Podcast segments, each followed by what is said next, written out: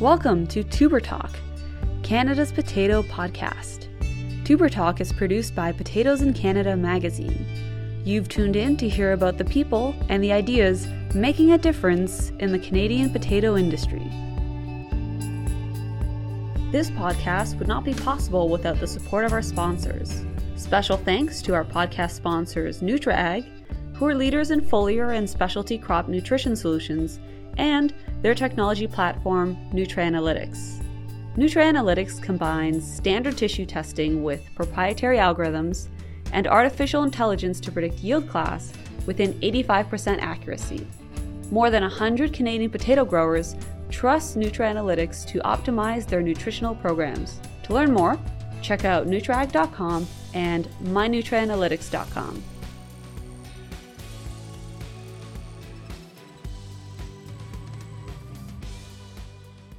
Hello, and welcome to the second episode of Tuber Talk, Canada's potato podcast. I'm Stephanie Gordon, the editor of Potatoes in Canada magazine, and your host for this podcast.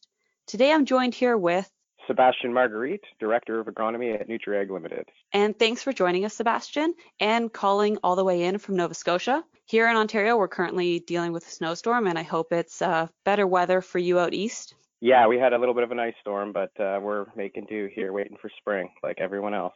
yes. So, first, uh, tell us a bit about yourself and how you got started working with potatoes. Sure. So, um, my background uh, is not as much coming from a farming, uh, sort of a farming family, but uh, my grandfather was an agronomist a couple generations ago, and you know, working with my parents in the family garden, I got an interest in agronomy, and uh, I'm a student from the Agricultural College in Nova Scotia. Started uh, looking at quite a few different crops, and I actually did my master's in asparagus production, but found out quickly there were about 20 acres of asparagus in Nova Scotia, so uh, not necessarily the most useful skill set.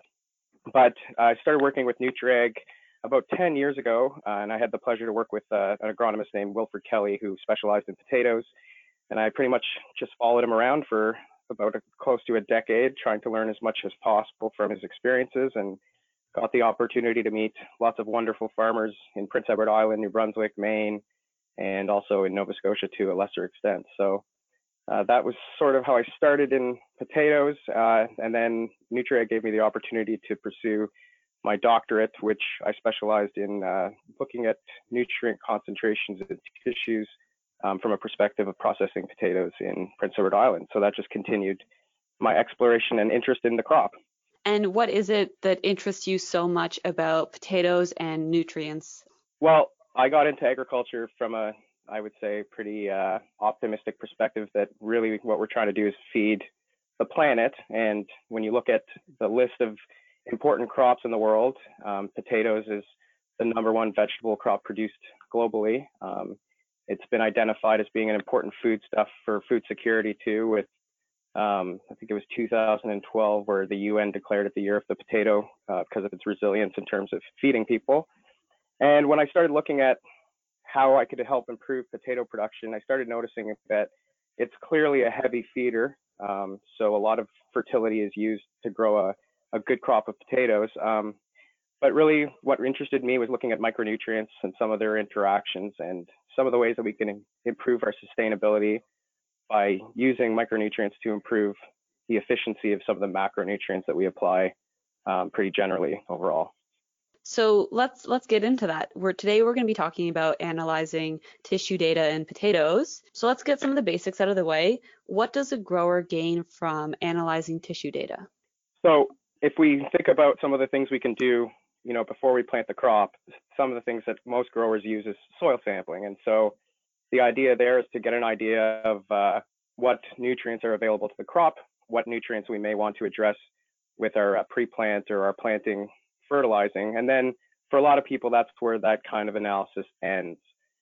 Tissue sampling is something that occurs in season, and it gives us the opportunity to kind of get an idea um, before it's too late. So before we get to the harvest time, um, kind of a scorecard of where our plants are um, and what nutrients we may want to address in season, either through foliar applications or fertigation. So um, I find it something that I don't try to replace soil analysis or anything like that, but it's certainly a complement um, to get an idea of what's available to the plant.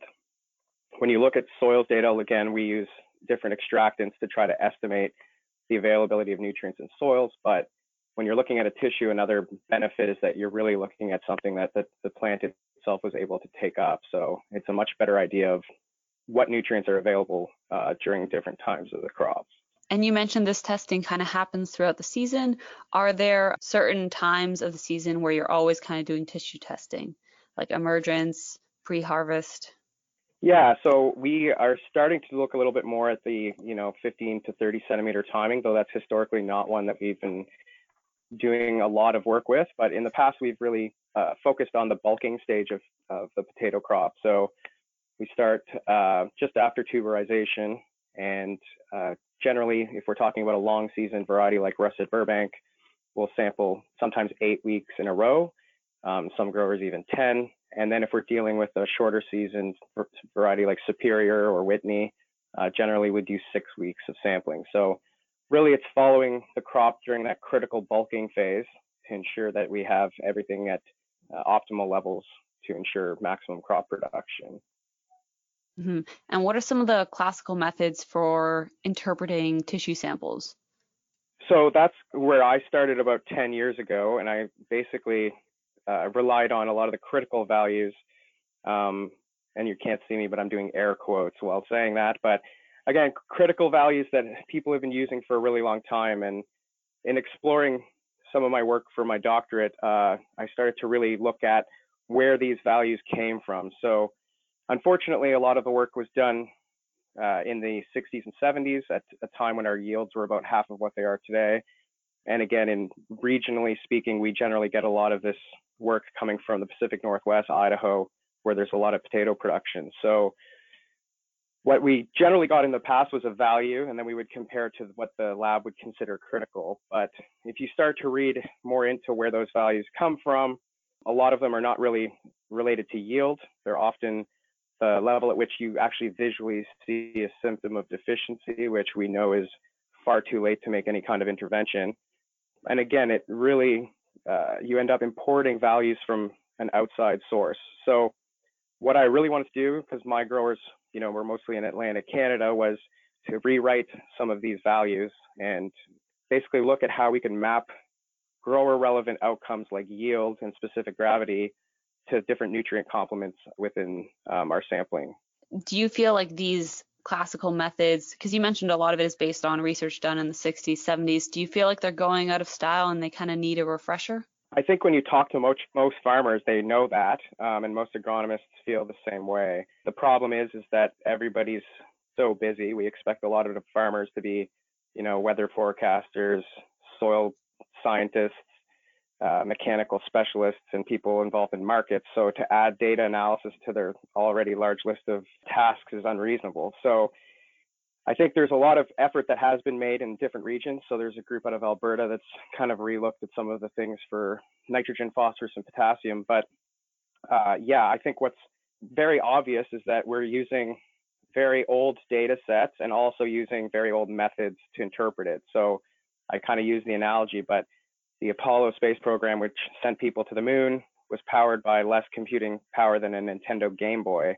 So now that we have supercomputers in our pockets, uh, it allows us to really look at some of these things uh, with a different lens. And so lately we've been looking at some deep learning techniques and machine learning techniques that are coming out of the artificial intelligence grouping of uh, analyses and it's making some of this data much more clear uh, compared to what I think the classical methods were looking at. Another thing that I think farmers and agronomists know is that there's uh, interrelation between nutrients. And when you're looking at a classical method of nutrient sampling, you're trying to pick out from 15 different nutrients, which one should I pay attention to? Maybe I have two or three that are considered limiting. But again, helping farmers make the choice as to which one they're most likely to see a yield response or a quality response from. That's uh, what I've spent the last 10 years or so working on. And so tell me about some of the work that you saw in the field. What are you starting to see with the work that you're doing? Sure. So what really prompted a lot of this was finding some interesting responses to manganese, for instance. So Prince Edward Island, we have fairly acidic soils. Manganese is not a nutrient that we consider limiting in most cases.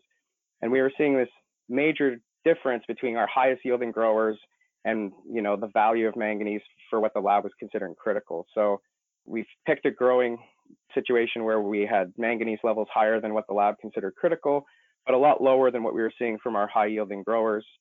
We did a small randomized complete block design experiment, and lo and behold, we saw a nice 5% yield improvement from a small application of manganese.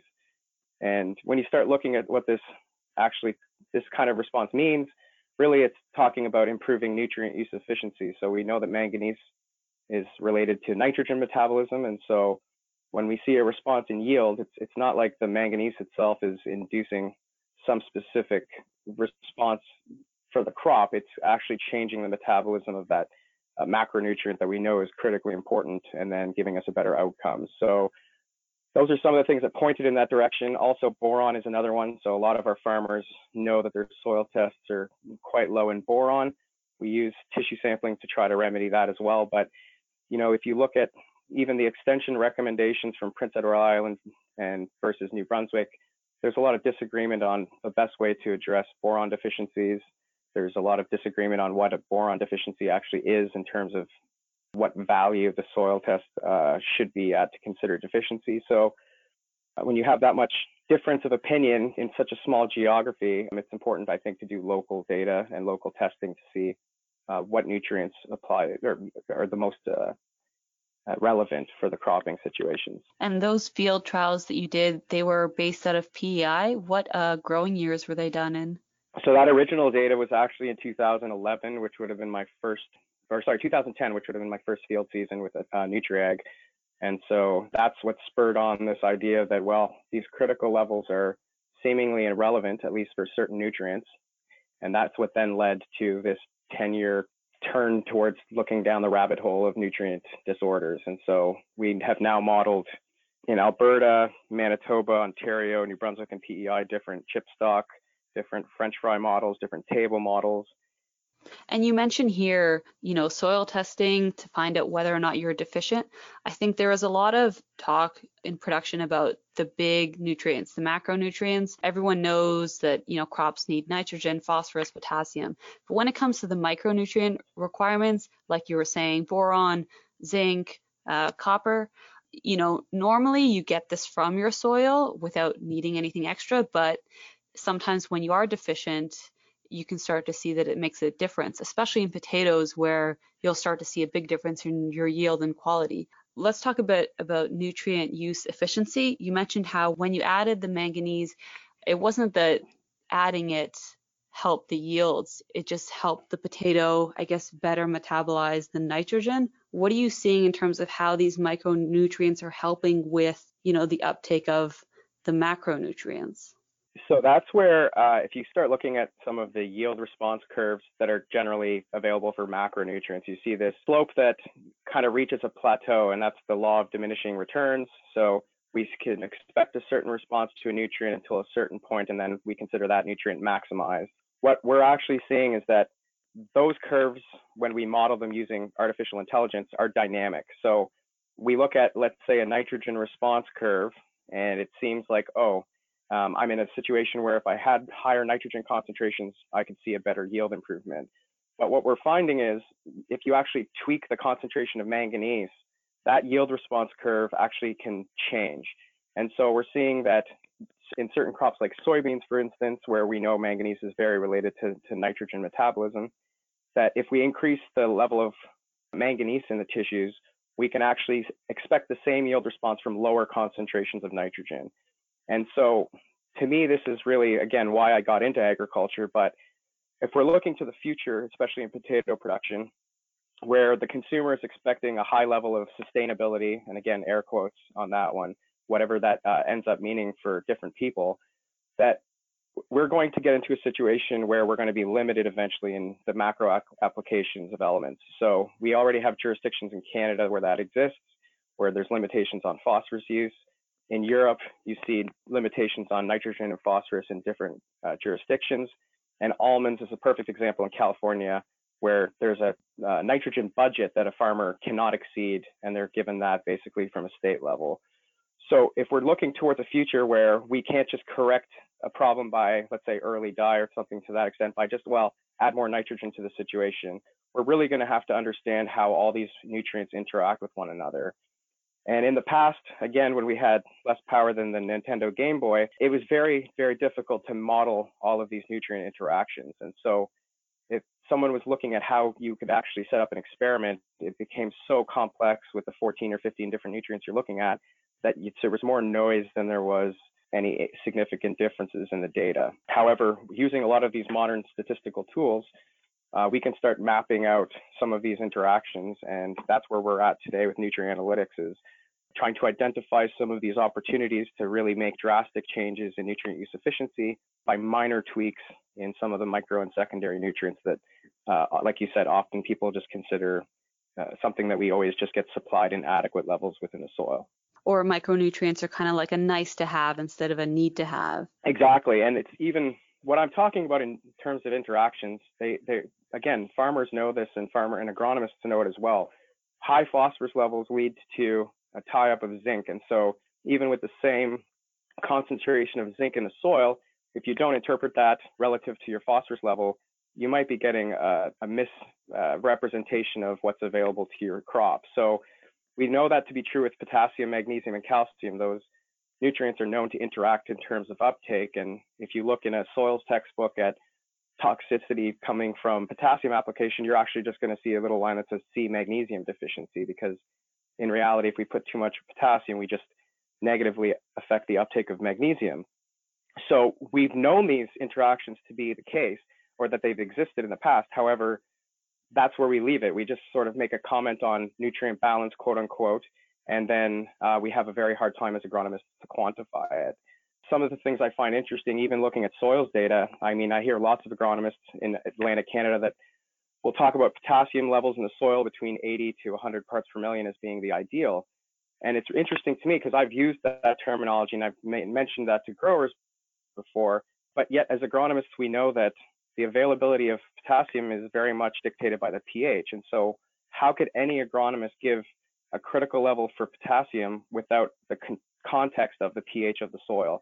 And so using this kind of, again, advanced modeling, we can actually look at how does the availability of phosphorus or potassium change in our soils as we modify pH? And then it establishes a more dynamic target um, that's more reflective of the actual needs of the crop. So basically, in layman layman's terms, what you're looking at is how can you optimize what you're doing with micronutrients so that when it comes to your macronutrients, like your nitrogen, your phosphorus, you can kind of, I guess, use less and still kind of get the same benefit uh, from when you were kind of using more. Is that kind of what you're talking about when you talk about the role of micronutrients and that nutrient balance? Yeah, and I think growers know much better than most people what their macronutrient requirements are. I just think that in lots of cases, and this is not just Atlantic Canada, but throughout the world, is nitrogen is often used as a band-aid. So if there's something lackluster in a crop, we just add a little bit more nitrogen. And I think we're not going to be able to use those band-aids in the future as people expect, I guess, more precision out of our of our ecosystems.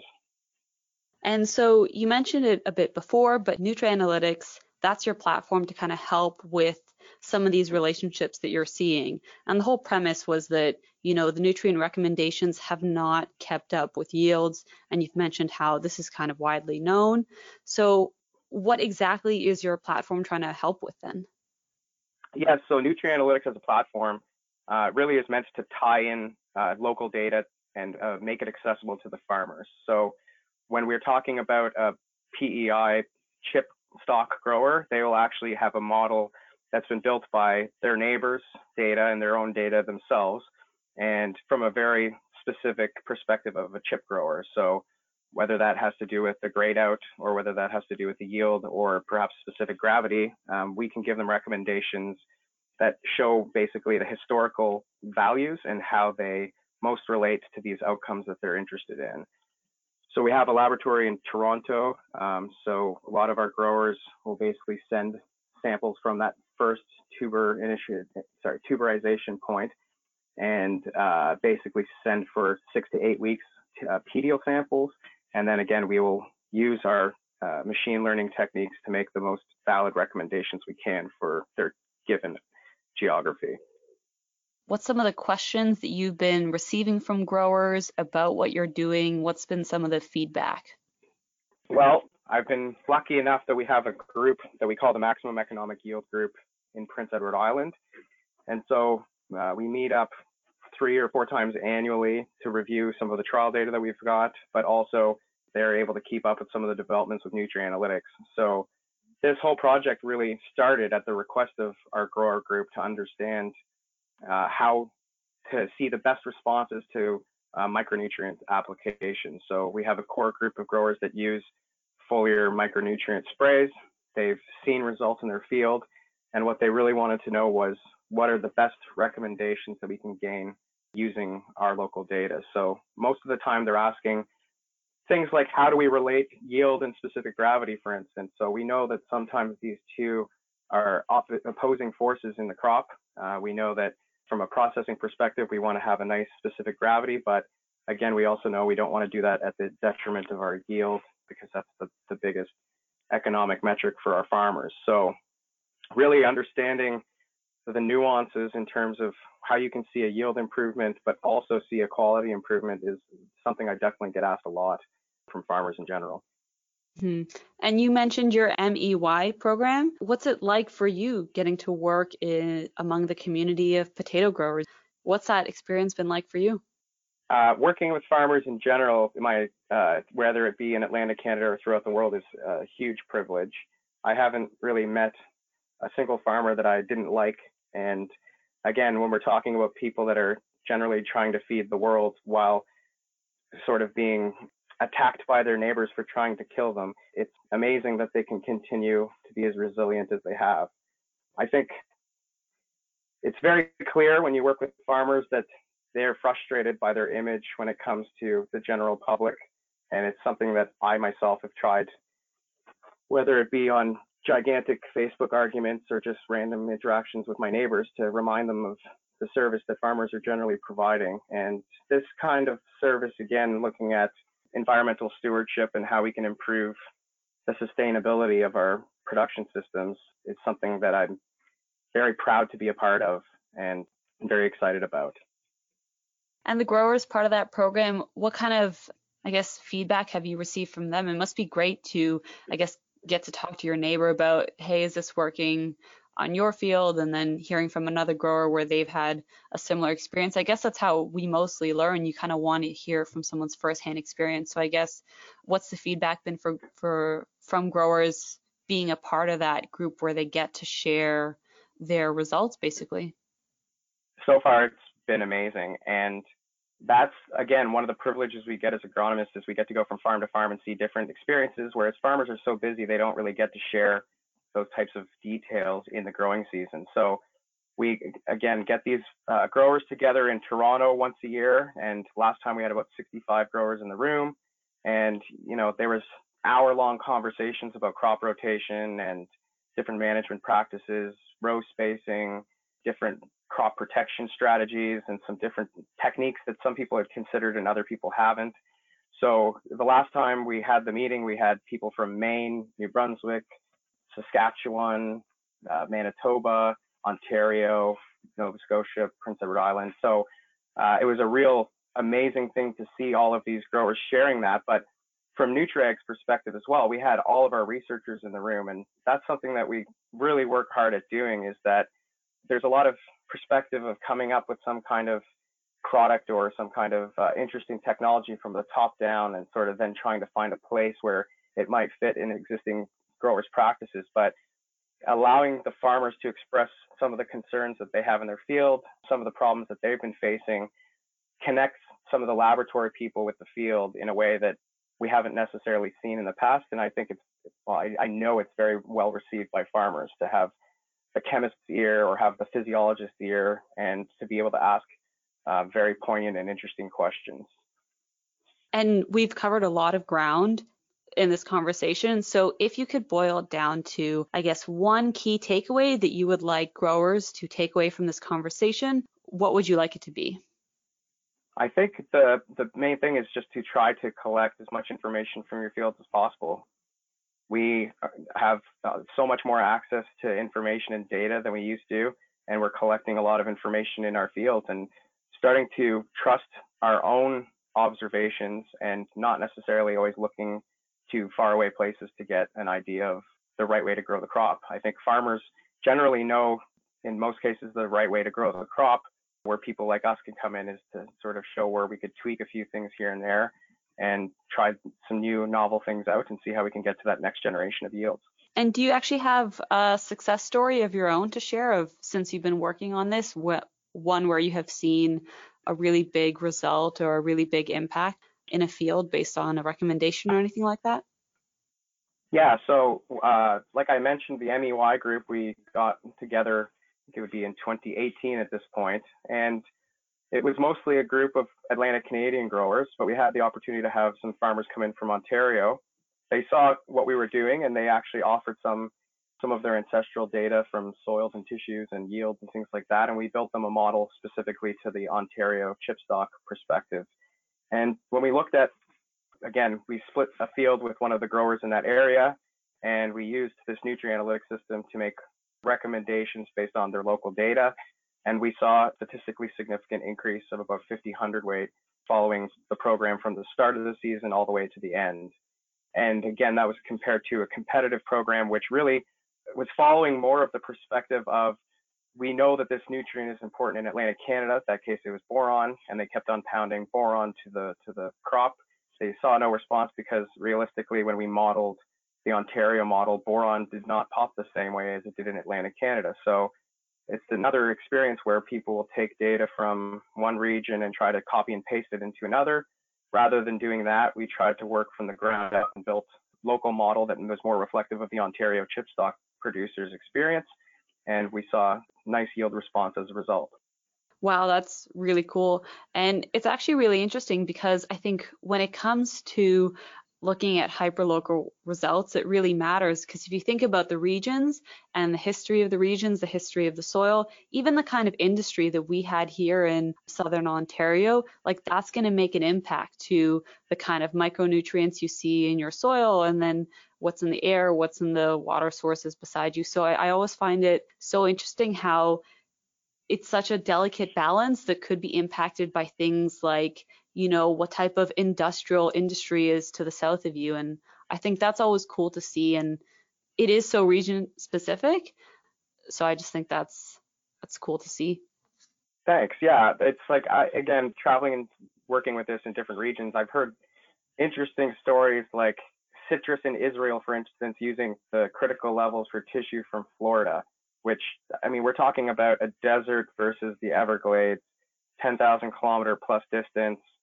And one is, you know, looking at the juice market and the other one's looking at table. And there's so many different types of citrus as well. So it's interesting how it's so complicated that sometimes people just ignore it and they want to pick a number and they want to just be told, you know, it's very simple, just follow this number. When in reality, when you look at how it relates to that grower's experience, then they get frustrated and lose faith in in the mo- in, in the actual analysis when really it's it's the interpretation that's been lacking. Hmm.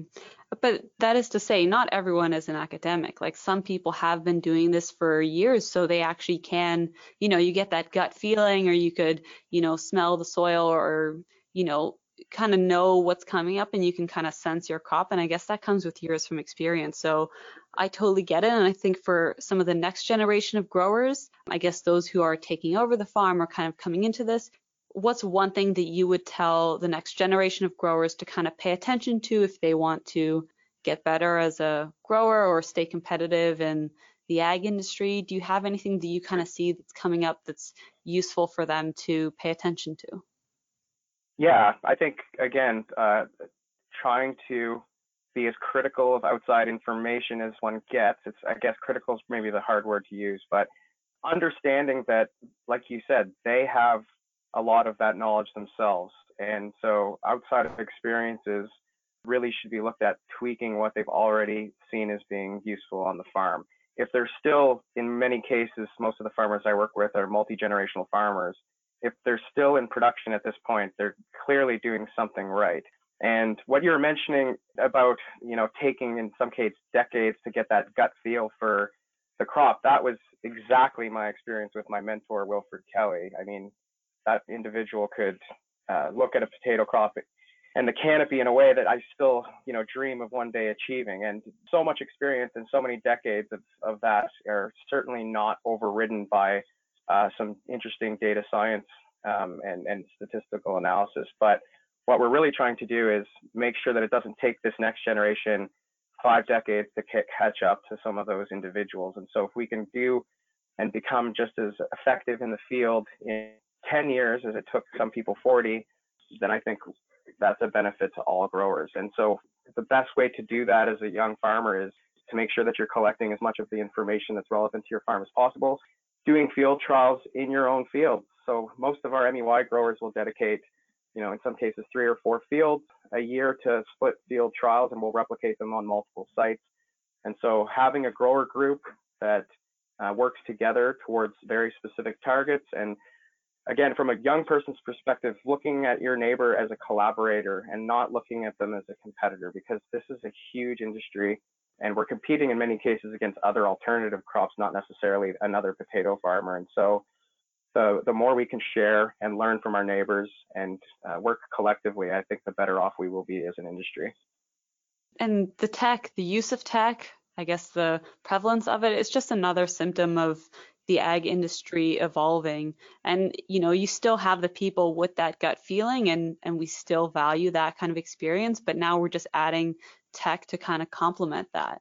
So and it's kind of like what you were saying earlier in this interview where you know growers nowadays they have to be everything. They have to be marketers. They have to be business people. They have to be agronomists. So you know anything that we can do to help and i guess you know lighten the load a bit because um, there's a lot being asked from them. So I do want to wrap this interview up, and I do have a fun question to kind of end things off. What is your favorite way to eat potatoes? Oh, my favorite way to eat potatoes. So I love fingerlings. So we grow them here on our farm. I'm an apple farmer, which don't hold it against me, but we still grow quite a few potatoes. Um, but yeah, I like to parboil uh, fingerling potatoes and then get an iron skillet to a nice strong heat uh, with a little bit of oil at the bottom, and then just basically roast them up um, in the skillet to the point that you get a nice crisp brown on the outside, and uh, when you open it up, it's almost like a baked potato on the inside. So that's a family favorite around here. Oh, nice. And I guess you could also mix in apples too. Yeah, yes. That's yeah, don't worry, I won't. Uh, growing them. I won't rat you out or anything, but I do want to thank you for taking time to speak with us today. If people want to get a hold of you, are you on Twitter? Are you available by email? If you want, you can share that contact information with me and I can include it in the show notes. Sure, yeah. I'm at Twitter at Nutriag underscore Sebastia because my name's too long to fit otherwise. And my email is sebastianm at nutriag.com and love to hear anybody's comments or questions. Okay, sounds good. Thank you so much. Thank you. We'd also like to thank our podcast sponsors, NutriAg and NutriAnalytics, for their support of the show. To learn more, check out nutriag.com and mynutrianalytics.com. Thank you for listening to Tuber Talk, Canada's potato podcast. Catch up on all of our other episodes wherever you listen to podcasts or online at potatoesincanada.com slash podcast.